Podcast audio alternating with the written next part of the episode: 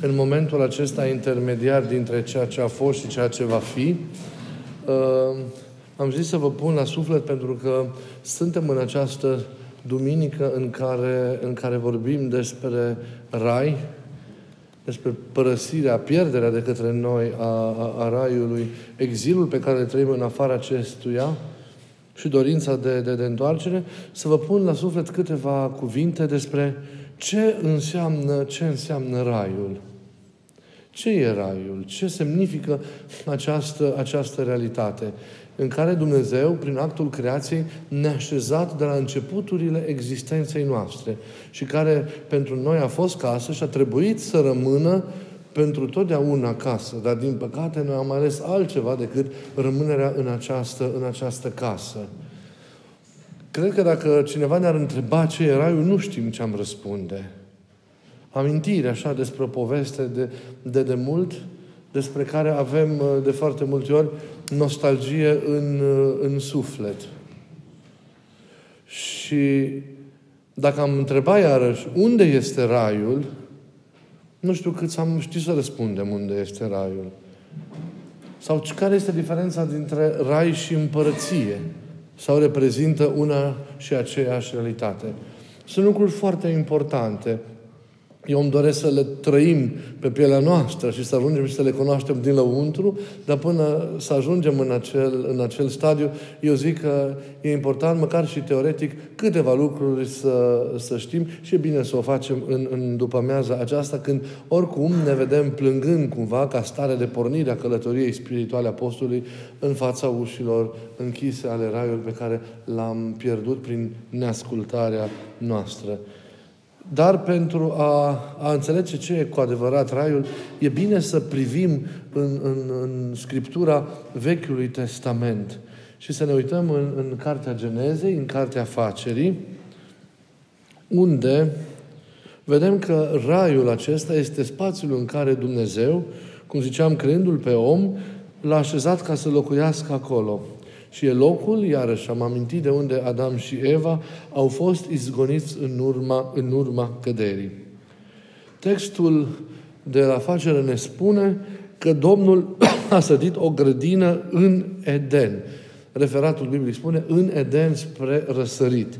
Deci, grădina nu se întindea spre tot, peste tot acest Eden, ci trebuie să fi fost, ne arată părinții, o regiune mai limitată din acest, din acest Eden. Mulți cercetători biblici susțin, susțin că Eden nu este un nume propriu, ci este un substantiv comun care este derivat de la sumerianul Edin, care ar însemna câmpie sau stepă. Iar grădina ar fi fost limitată într-o câmpie sau o zonă, zonă plată.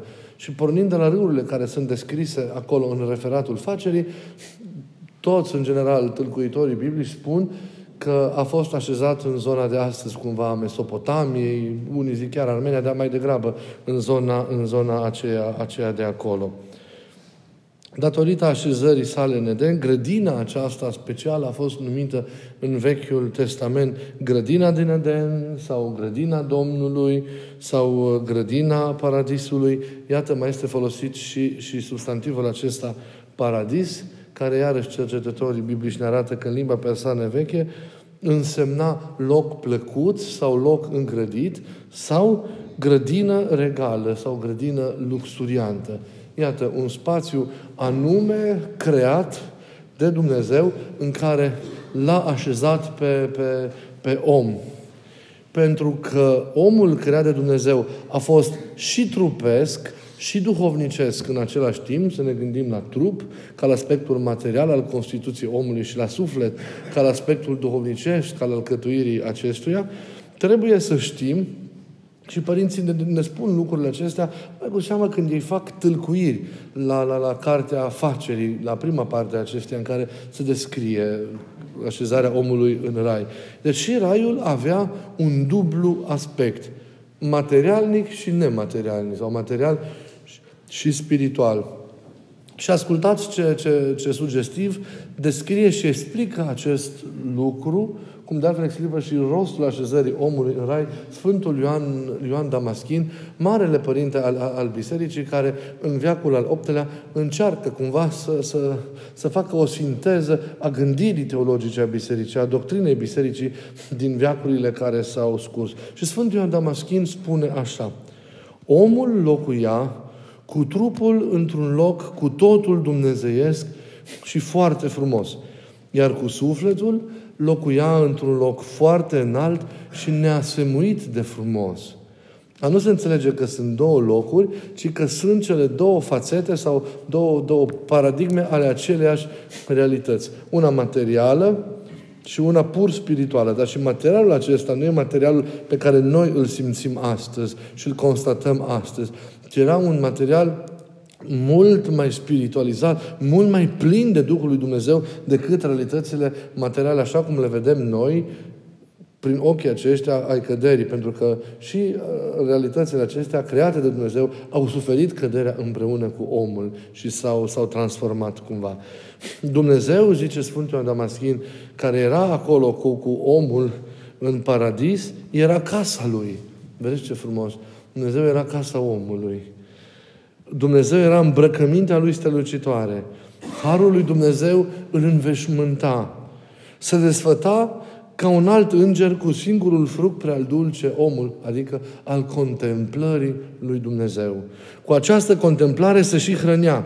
Aceasta, pe bună dreptate, a fost numită pomul vieții, împărtășirea aceasta de Dumnezeu, cunoașterea aceasta, vederea aceasta a tainei lui Dumnezeu dulceața împărtășirii dumnezeiești, de zice Sfântul Ioan Damaschin, celor care se împărtășesc de ea viața cea neîntreruptă de moarte. Și tot el continuă, puțin mai încolo, omul slășluia cu trupul pe pământ, dar cu sufletul trăia împreună cu îngerii, cultivând gândurile cele dumnezeiești și hrănindu-și mintea cu ele. Adam era gol datorită simplității sale și a vieții firești, se urca numai către Creator cu ajutorul făpturilor, bucurându-se de contemplarea Lui. Așadar, acolo în paradis, Adam trăia și trupește, împlinindu-și un rost, acolo cultivând și îngrijind creația, dar trăia și duhovnicește. Împărtășea și materialitatea, zic părinții, împărtășea și spiritualitatea. Se îngrija și de rânduiala de acolo, dar în același timp era preocupat și absorbit de trăirea tainei lui, lui Dumnezeu. Raiul era și un spațiu existențial material, deosebit, dar era, cum v-ați dat seama, și o stare sau un mediu al întâlnirii omului cu Dumnezeu. Un mediu în care omul, Duhul Sfânt, petrecea, petrecea cu, cu Dumnezeu. El așadar, raiul avea o fire tainică pe care noi nu o putem, din păcate, surprinde în totalitate, pentru că noi trăim experiența, experiența căzută și suntem departe de, de, raiul, de raiul de atunci, dar avea și aspectul acesta, acesta material. Așadar, înainte de cădere, raiul era o realitate a acestui pământ, înrudit cu firea lumii dinainte, dinainte de, căderea, de căderea omului. Ei, dacă așa stau lucrurile în mare spus și pe scurt spus cu, cu raiul dinainte de cădere, ce se întâmplă odată cu, odată cu căderea omului? Raiul mai e sau nu mai e? Sau a devenit altceva? Aici e întrebarea la care ne, de multe ori ne e greu să, să, să răspundem, deși știm că e, dar nu știm în ce formă e și cum e. Iar părinții au încercat să ne explice aceste, aceste lucruri.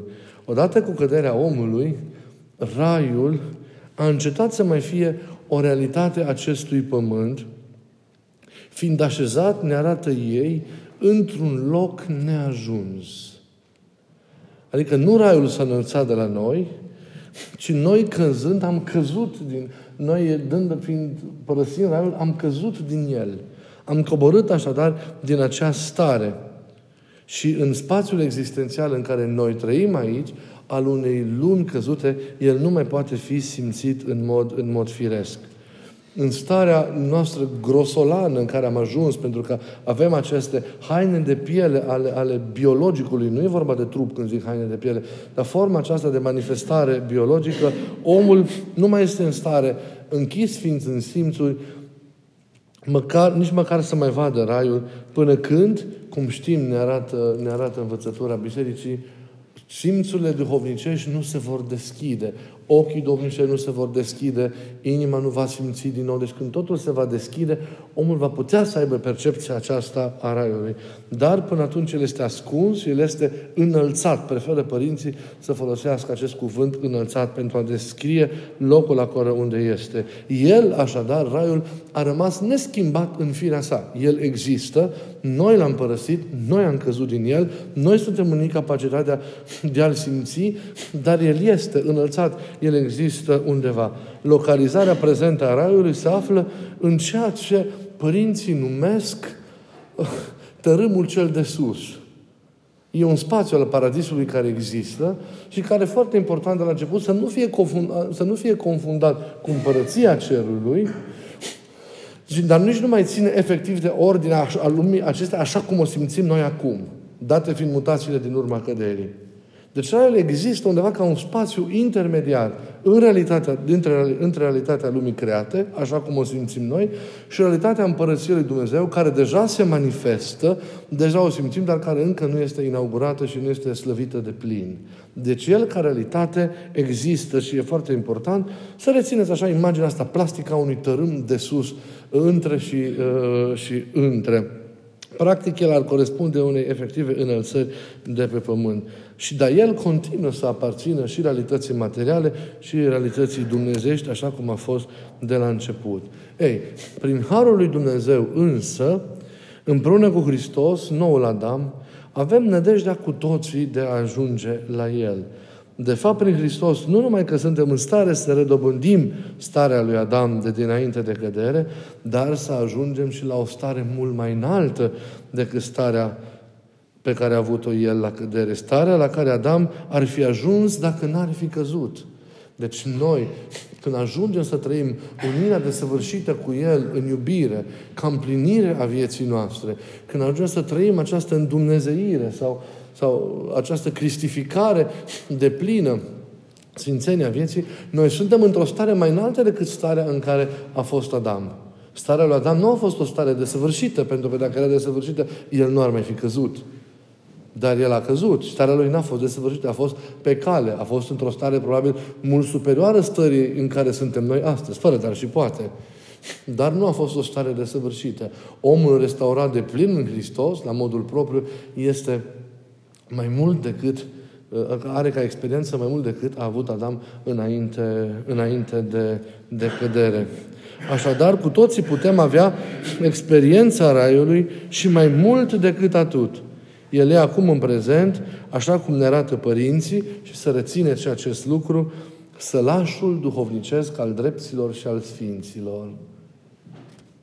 Chiar dacă sufletele se sălășuiesc în el după ieșirea din această lume, el, prin îngăduiarea lui Dumnezeu și pentru întărire, a fost experiat de anumite persoane sfinte, fie prin răpire, fie prin vedenie și ne oprim doar la, pentru a-l aminti pe Sfântul Apostol Pavel, la Sfântul Apostol Pavel, care în moment dat, într-o, în a doua epistolă sa către Corinteni, în capitolul 12, versetul 2, spune el vorbește așa, impersonal sau cu referire la altă persoană, dar uh, referința de acolo este la propria sa, la propria sa persoană. Și știu pe acest om care sau în trup, sau, nu știu, în afară de trup, Dumnezeu știe, a fost răpit acolo în rai și a auzit graiuri care nu este slobod omului ale grăii.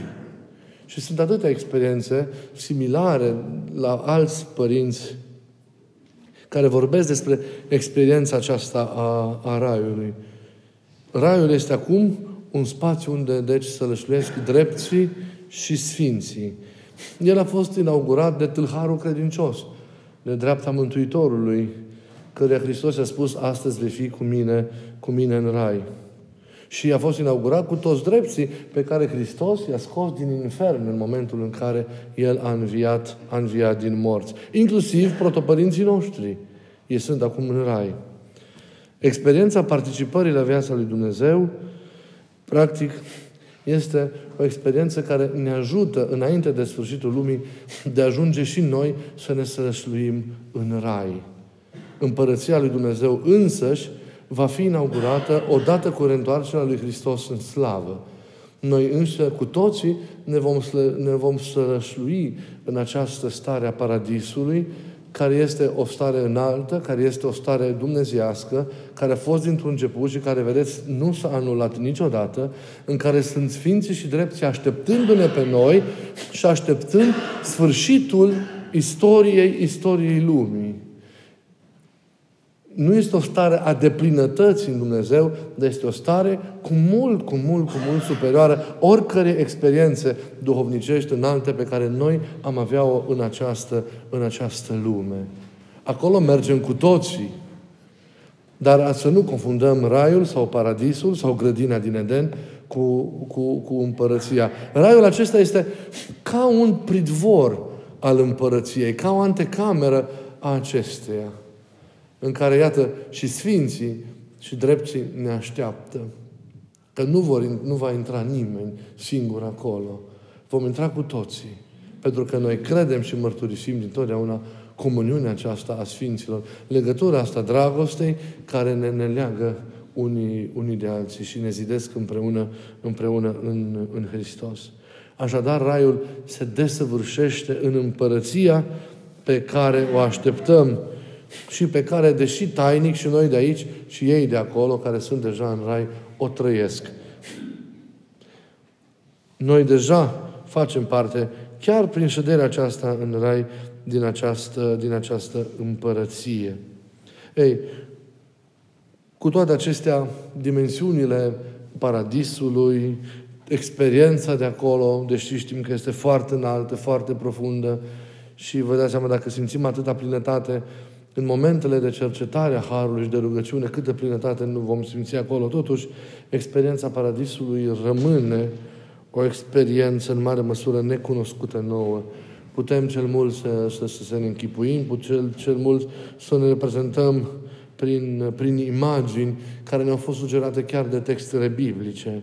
Ierusalimul ca și cetate, cum este prezentată în Apocalips, acolo unde nu mai este suspin, unde nu mai este durere, unde nu mai este moarte, ci este doar, doar bucurie și nemurire, sau raiul este reprezentat ca un pom al vieții, de unde ne luăm hrană, sau ca sân al lui Avram, și aceasta este iarăși o veche imagine, imagine biblică.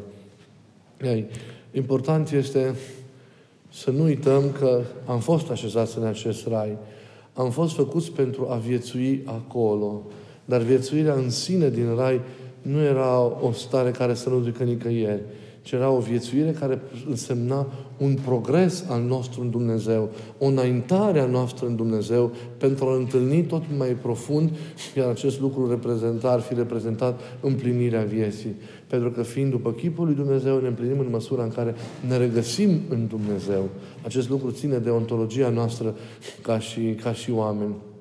Înainte de a fi o stare materială frumoasă, înainte de a fi frumusețe care încântă, bucurie care îmbată, dulceață care, de care dorești necontenit tot mai mult, raiul însemna participarea omului la, la, la viața lui Dumnezeu întâlnirea și unirea omului progresivă cu Dumnezeu. Era o stare interioară, un eveniment lăuntric, mai mult decât o stare materială, fizică în cele din afară. Exteriorul acesta fizic, cu acesta superb, în care omul exer- exercita și munca ca un plăcut exercițiu al forțelor sale fizice, era doar mediul, contextul în care omul a fost așezat, un context favorabil, pentru a susține această lucrare de edificare, de zidirea sa în Dumnezeu. De aici dulceața și bucuria și împlinirea și fericirea aceea fără de sfârșit.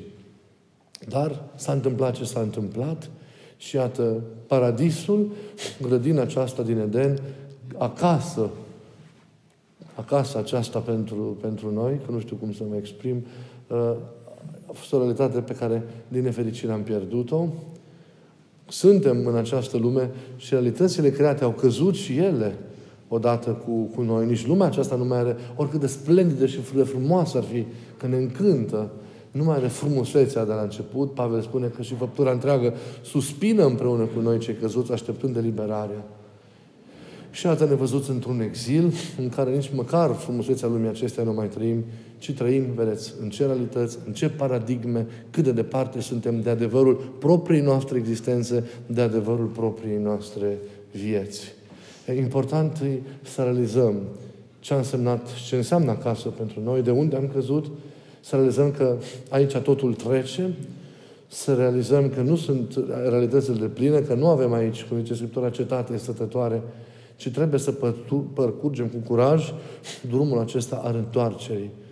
Al întoarcerii acasă, al, al întoarcerii în Edenul care înseamnă comuniunea cu Dumnezeu și comuniunea de plină unii cu alții. Dar felul viețuirii noastre în veșnicie va fi dictat de modul în care noi trăim experiența acestei lumi, existența noastră, călătoria aceasta noastră aici în trup.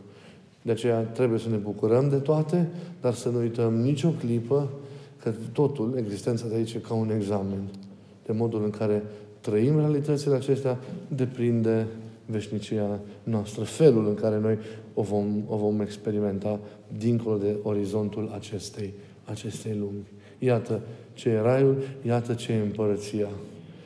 Dacă Hristos nu se va întoarce, până când noi vom ieși din trup, în forma aceea a parusiei în slavă, să ne ajute Dumnezeu atunci să ne întâlnim cu toți Sfinții și cu toți drepții și împreună unii cu alții în Rai. În acest Rai.